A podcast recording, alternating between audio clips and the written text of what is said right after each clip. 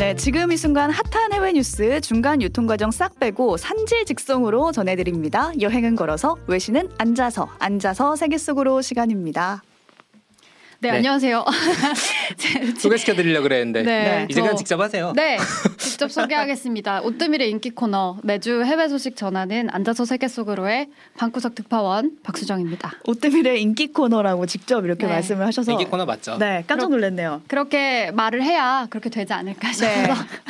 네. 말하는 대로 네. 이러시면 지체면을 걸어야 네. 돼요. 그렇죠. 우선 지구본을 프랑스로 돌려주세요. 네, 프랑스 오늘은. 어, 네. 처음으로 프랑스로 한번 떠나보도록 하겠습니다. 네. 지난주 SNS에서 화제가 됐던 소식이 있는데 프랑스의 고등학교 지리 교과서에 한국이 소개되고 있다라는 음. 어, 그 포스팅이 좀 돌아다니더라고요. 네. 그래서 왜 프랑스 지리 교과서에 한국이 얘기가 나오는 건지 또 우리가 이런 거 못 참잖아요. 그렇죠. 음. 어떤 맥락에서 어떤 이야기로 소개되고 있는지 오늘 파헤쳐 보도록 하다 하다. 프랑스 교과서까지 박수정 PD가 보고 왔습니다. 제가 또 불문과 전공이어서 아. 프랑스어를 마침 할줄 아. 알았네요. 아하, 다재다능. 네. 영어도 하는데. 근데 근데 영어를 그렇게 자 아무튼 지리 교과서인데 네. 지리 교과서라고 하니까 저는 아 지리는 역시 음. 용암섬 제주도지. 그쵸. 그런 얘기가 프랑스 교과서에 그런 실렸다고. 얘기가 그럴 수도 나올 있지. 줄 알았는데. 우리도 막 오. 피오르드 이런 거 배우잖아요. 일단은 교과서 표지 먼저 보실게요.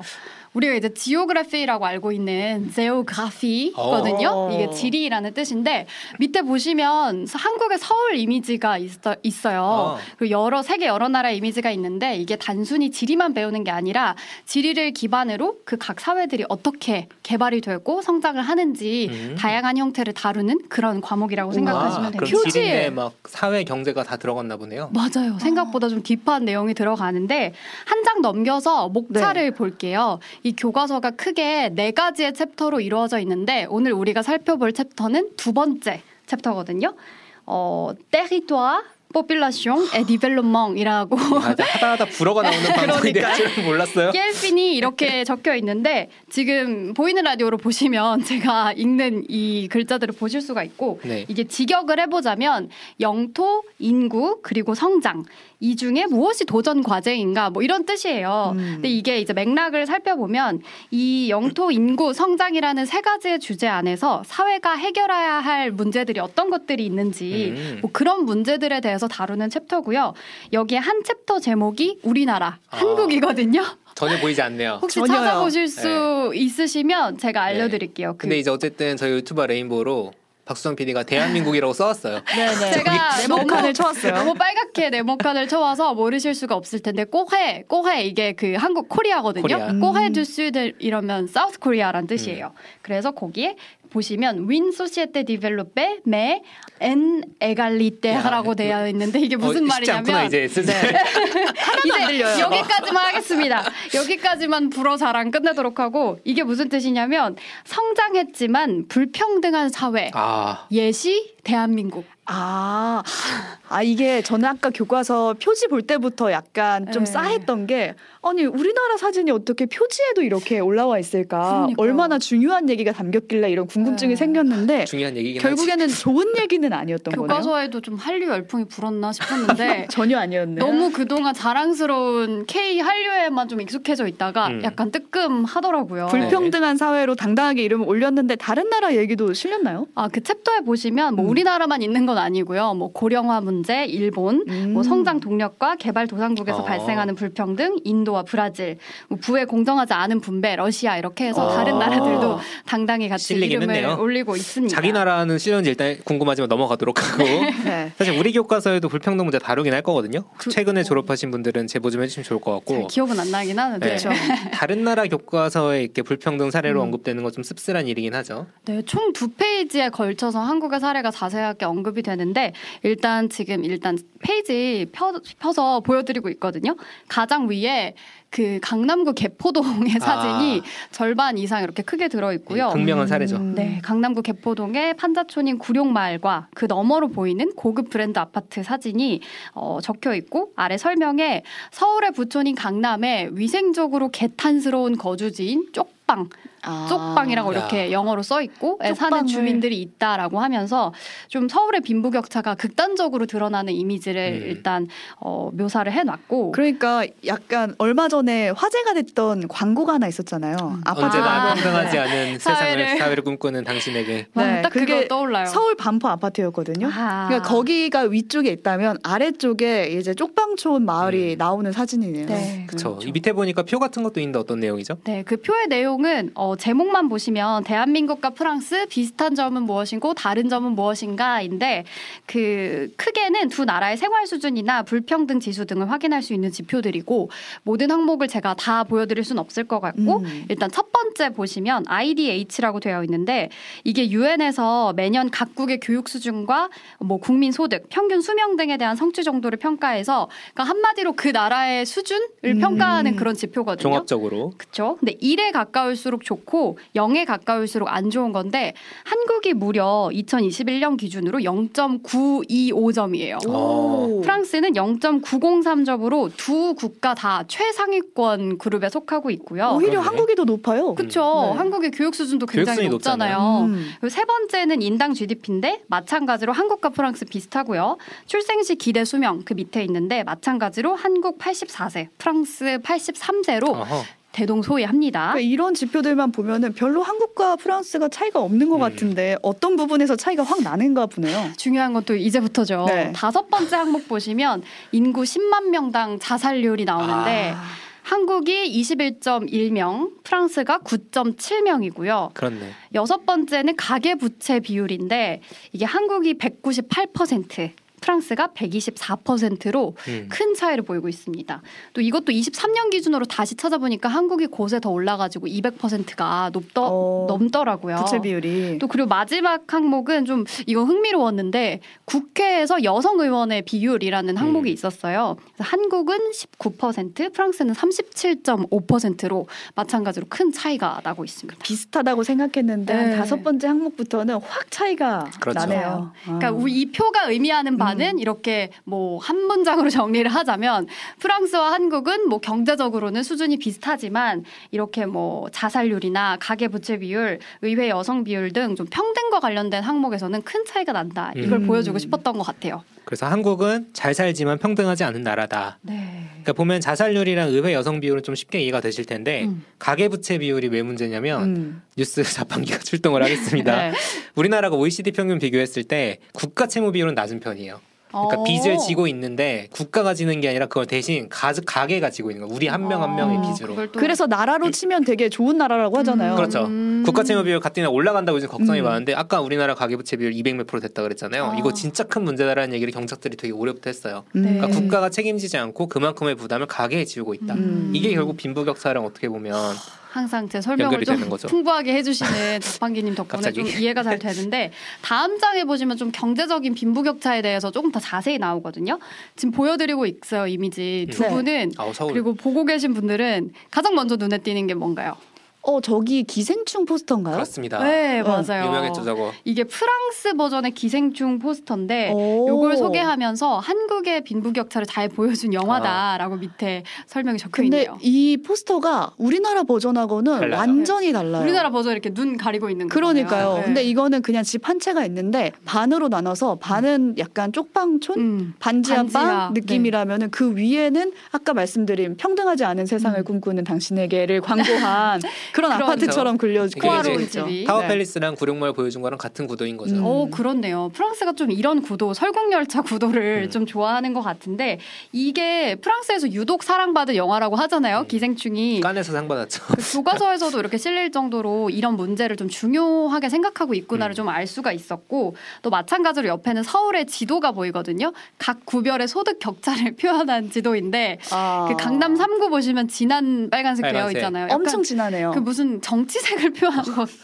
싶기도 한데 저 강 옆을 따라서 정확하게 네. 빨개요. 어쨌든 저희는 지금 양천구에 있지 않습니까? 그렇죠. 근데 제가 보면서 아 프랑스 교과서에 양천구 이름이 저렇게 적히다니 뭔가 좀 민망하고 부끄러운 생각도 들고 민낯을 보여준 그렇죠. 런 기분이 저게 들더라고요. 빨갈수록 소득 수준이 높은 건가요? 맞습니다. 오. 네. 자 이거 어딜 보여줘야 이게 격차가 큰지를 이 사람들도 알고 쓴 거죠. 음. 아, 좀 민망스럽네요. 맞아요. 알고는 있었던 사실이지만. 더 민망스러운 거는 사실 사실 아래에 적힌 저 깨알 같은 글씨들인데 좀 간단히 요약을 하자면 서울에서 16년 동안 근무를 한 한 기자가 한국에 어쩌다가 이렇게 잘 사는 나라가 불평등 음. 문제가 생겼을까를 분석한 글이거든요. 근데 크게 뭐 이런 얘기를 합니다. 아까 가계 부채 비율 얘기를 했는데 한국이 학비가 되게 높다. 아, 이 얘기를 얘기를 해요. 높죠. 근데 아마 듣고 계신 분들 중에 어 빈부격차는 뉴욕이 제일 심하지 않나요?라고 슬플 땐 우렁님이 얘기하신 것처럼 뭐 미국. 미국에 비하면은 한국이 아니지 않나요? 하실 텐데 프랑스는 학부가 1년에 등록금이 20만 원대, 20만 원? 석사가 1년에 등록금이 30만 원대. 한 달 학원비네요. 학원비도 덜 나올 수도 있겠어요. 박사 과정으로 가면 좀 비싸요. 40만 원대로 그렇죠. 오르거든요. 그 정도로 프랑스는 좀 고등교육을 공공재처럼 음. 생각하는 나라여서 그렇죠. 그런 등록금에 대한 부담이 음. 이제 빚을 갚아야 한다라는 청년층에게 부담을 주고 그래서 취업을 하고 성공해야 하는 음. 그 스트레스가 크다라고 분석을 하더라고요. 우리나라. 네. 대학생들이 그리고 우리나라의 경제 성장이 IMF 전까지 너무 급격하게 이루어져서 IMF 때 확 터지면서 음. 여러 가지 부작용들이 생겼다. 그 중에 음. 하나가 이런 사회적인 불평등이다라고 그렇죠. 분석을 하고 있었습니다. 그러니까 대학교를 가기 시작하는 순간부터 음. 빚의 시작이거든요, 어, 사실은. 그렇죠. 그, 그- 마음에 부채감을 안고 시작을 하잖아요. 아우, 취업 준비할 때도 빚의 연속이죠, 사실. 네. 아, 자력으로 이걸- 해가 치면. 프랑스 기자가 이렇게 적어놓은 거. 보니까 어떻게 아, 알았지? 진짜 어떻게 알았지 싶고 약간 어, 너무 집안 얘기를 여기서 하는 거 아닌가 싶기도 음. 했는데 또 가장 좀 부끄러웠던 거 또 궁금했던 거는 마지막 문장이거든요. 마지막 문장이 이게 수업 끝나고 다 같이 토론해보자 하면서 아, 토론 주제가 학습 써 있거든요. 목표군요. 학습 네. 목표. 학습 목표가 어, 한국식 경제 성장의 아. 한계점은 무엇일까요?라고 이렇게 적혀 있는데 아, 요거 고- 프랑스 고등학생들이 어떤 얘기 하는지 궁금합니다. 어. 괜히 괜히 들으면 약간 음. 좀 마음이 안 좋을 것 같아요. 저는 그냥 이입을 해봤는데 이 프랑스 학생들 입장에서는 남의 집안 얘기잖아요. 아, 그렇죠. 러니까 좀더 음. 객관적으로 음. 토론을 좀 잘할 수수 있을 것 있겠네요. 같고 네. 생각 정리가 좀 쉬울 것 같고 맞아요. 그러면서 약간 아 이 점은 우리는 이렇게 닮으면 맞아요. 안 되겠구나 맞아요. 이렇게 배우는 지점도 있을 것 같고 우리가 이렇게 남의 나라에 음. 교보제가 되어서 그러니까요. 반면 교사할 사례가 되었다는 건. 약간 안타까운 일이긴 하네요. 근데 뭐 씁쓸하죠. 저희도 느끼는 문제니까. 이것도 한국이고 케이팝도 한국이고 그렇죠. 우리가 좀 받아들여야 될 것 같고 음. DK님이 프랑스는 대학교 입학 시, 시험이 이런 게 문제죠라고 하셨는데 이렇게 철학적이고 좀 가치 판단적인 문제가 실제로 프랑스에서는 바칼로레아. 그 바칼로레아라는 대학 입학 시험인데 우리도 좀좀 나아가가지고 음. 이런 거를 수능 때 한번 물어보면 어떨까? 어떤 문제들이 나오는데요? 뭐 예를 들면 뭐 제가 지금 몇 개 가져와 봤는데 하나 한두 개만 말씀드려 네. 볼게요. 네. 뭐 정의를 위한 폭력은 정당화될 수 있는가? 스스로 의식하지 못하는 행복은 가능한가?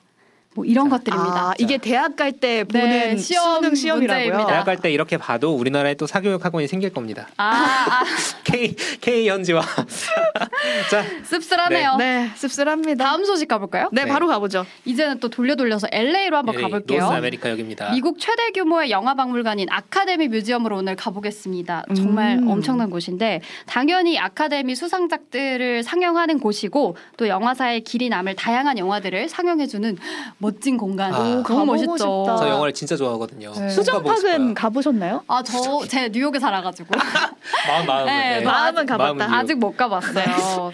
지금 오늘은 요기와 관련된 기사 가져왔는데 이 기사 보시면 더 가고 싶어지실 거예요. 음. 6월 29일까지 이곳에 가시면 한국 영화 그것도 한국 여성 영화 특별 상영전을 하고 있다라고 음. 기사가 나왔습니다. 오. 공연 기획 아 공연 기획자래요. 이 영화 기획자의 말에 따르면 한국 여성 영화는 한국 사회의 변화를 반영한다. 그리고 새로운 한류 컨텐츠 New 음. Wave of K cinema 새로운 한국 영화의 그 한류가 될 것이다라고 이야기를 하면서 이 영화들이 단순히 여성에게 만 공감이 되는 게 아니라 사회적으로 억압받은 모든 사람들에게 일반적으로 공감이 될 수 있는 내용을 담고 있다라고 하면서 특별 상영을 한다고 어. 합니다. 어, 그러니까 한국도 아니고 미국 영화 박물관에서 우리 여성 영화를 다룬다는 어, 거 너무 자체가 재밌죠? 너무 신기해요. 네. 어떤 영화들이 들어왔나요? 일단 저도 재밌게 본 영화가 음. 많았는데 임순례 감독의 와이키키 브라더스와 어허. 리틀 포레스트, 아. 김도영 오. 감독의 82년생 김지영, 변영주 감독의 화차, 아. 부지영 감독의 카트, 김초희 감독의 찬실이는 복도 많지, 음. 이경미 감독의 미스 홍당무, 정재은 감독의 고양이를 부탁해, 박찬옥 감독의 파주, 슈 어허. 그리고 오뜨밀에서 소개한 적도 있는 정주리 다음. 감독의 다음 소위 이렇게 총 10편입니다. 아, 제가 정말 좋아하는 영화들입니다. 약간 오. 독립 영화 감성이긴 하지만 네. 저 지금 세어봤더니 한 두 개 정도 못 봤는데 네, 저도 파주 어. 빼고 다 봤네요. 가서 네. 보세요 두 분. 여기 LA 가서요? 그 영화를 이렇게 모아둔 것 자체도 음. 한국에서도 보기 힘들 것 같아요. 그러니까요. 음. 그런 의미에서 한국에서는 보기 힘들 지만 지금 미국에서 외국에서는 인기가 있는 한국 음. 영화 마지막으로 한 편 딱 소개해드리고 오늘 떠나도록 하겠습니다. 네. 이제 영화를 좀 좋아하시는 분들은 로튼 토마토라는 평- 비평 사이트 아. 신선도 지수. 그쵸 아실 텐데 뭐예요? 여기가 네. 일반 대중보다는 영화 평론가들이 그 영화를 신선도를 기준으로 평가를 내리는 곳이에요. 음. 100점이면 제일 신선하다인데 이게 평론가들이 먼저 100점을 매겨 놓으면 어, 이거 잘 될 것이다 점쳐볼 수 있는 그런 음. 그 그렇죠. 사이트거든요. 음. 이제 기생충 도 100점을 받아가지고 알 사람들은 이게 잘 될 거를 다 음. 알고 있었던 그런 사이트예요. 근데 여기서 100점을 받고 있는 한국 영화가 있다고 합니다. 아. 바로 지금 띄워드리는 혼자 사는 사람들 언로너. 홍성은 감독의 그 작품인데 네. 영어 제목이 언로너스예요. 그래서 이거 저도 보고 좀 깜짝 놀랐거든요. 재밌었어요? 아니, 아니 이런 영화가 있나 하고요. 아, 저는 찜 리스트에 넣어놔가지고 아? OTT 찜에 넣어놔가지고 제목은 알고 있었는데 아니 안 외국, 봤어요. 외국에서도 이렇게 뭔가 평론가들이 평론할 네. 정도인데 우리는 전혀 모르고 있었던 영화 같은데요? 그러니까요. 우리나라에서 좀 조용히 지나갔는데 음. 이게 다음 소희처럼 콜센터에서 일하고 혼자 살아가는 여성의 이야기를 다룬 영화인데 어, 무겁지 않고 조금 스릴 있고 유쾌한 그런 내용이더라고요. 저도 음. 예고편만 봤는데 이게 땡플릭스에 있어가지고 네, 아. 꼭 봐야겠다. 이 영화 재밌다고 지금 메이님이 남겨주셨어요. 오. 오 진짜요? 네. 메이님이 이거 땡플릭스에 있어요라고 네. 하시면서 하시는데 이게 그 트와이스 정연 씨의 언니인 공승현 씨가 주연으로 나오거든요. 깜짝이야. 트와이스에서 TMI 네요. 나왔다고. 우리 또 방탄 언급하고 트와이스 언급해서 어떻게든 해보려고 하는데 연기도 너무 잘하고 생각보다 오. 그 약간 톡톡 튀는 감성에 고- 누구나 공감할 수 있는 그런 내용입니다. 음. 그러니까 당장 6월 말까지 그 LA 아카데미 뮤지엄이라고 했나요? 네. 거기 못 가시는 분들은 땡플릭스 이용해서 기분이라도 내보시면 좋겠다. 보시고 같이 후기 나눠보면 음. 좋을 것 같아서. 아 이게 그리고 그렇게 OTT를 통해서 글로벌에 배급이 되니까 아, 어떻게 맞아요, 보면 맞아요. 평론가들이 로튼 토마토 같은 데다가 이렇게 남겨놓은 걸 수도 있겠네요. 맞습니다. 음. 마치 네. 피프티 피프티처럼 그렇지. 미국에서 먼저 인정받고 온 한국산. 너무 어. 자랑스러운 K 컨텐츠입니다. 네, 같이 보도록 하면서 멀리서 오셨는데 이제 또 떠나실 시간. 평생 네, 평생 저는- 우주래요. 평행 우주 속으로 떠나실 시간입니다. 하늘이 맑아진 뉴욕으로 다시 돌아가도록 네. 하겠습니다. 감사합니다. 박수정 PD, 조석영 PD와 여기서 인사 나누겠습니다. 고맙습니다. 감사합니다.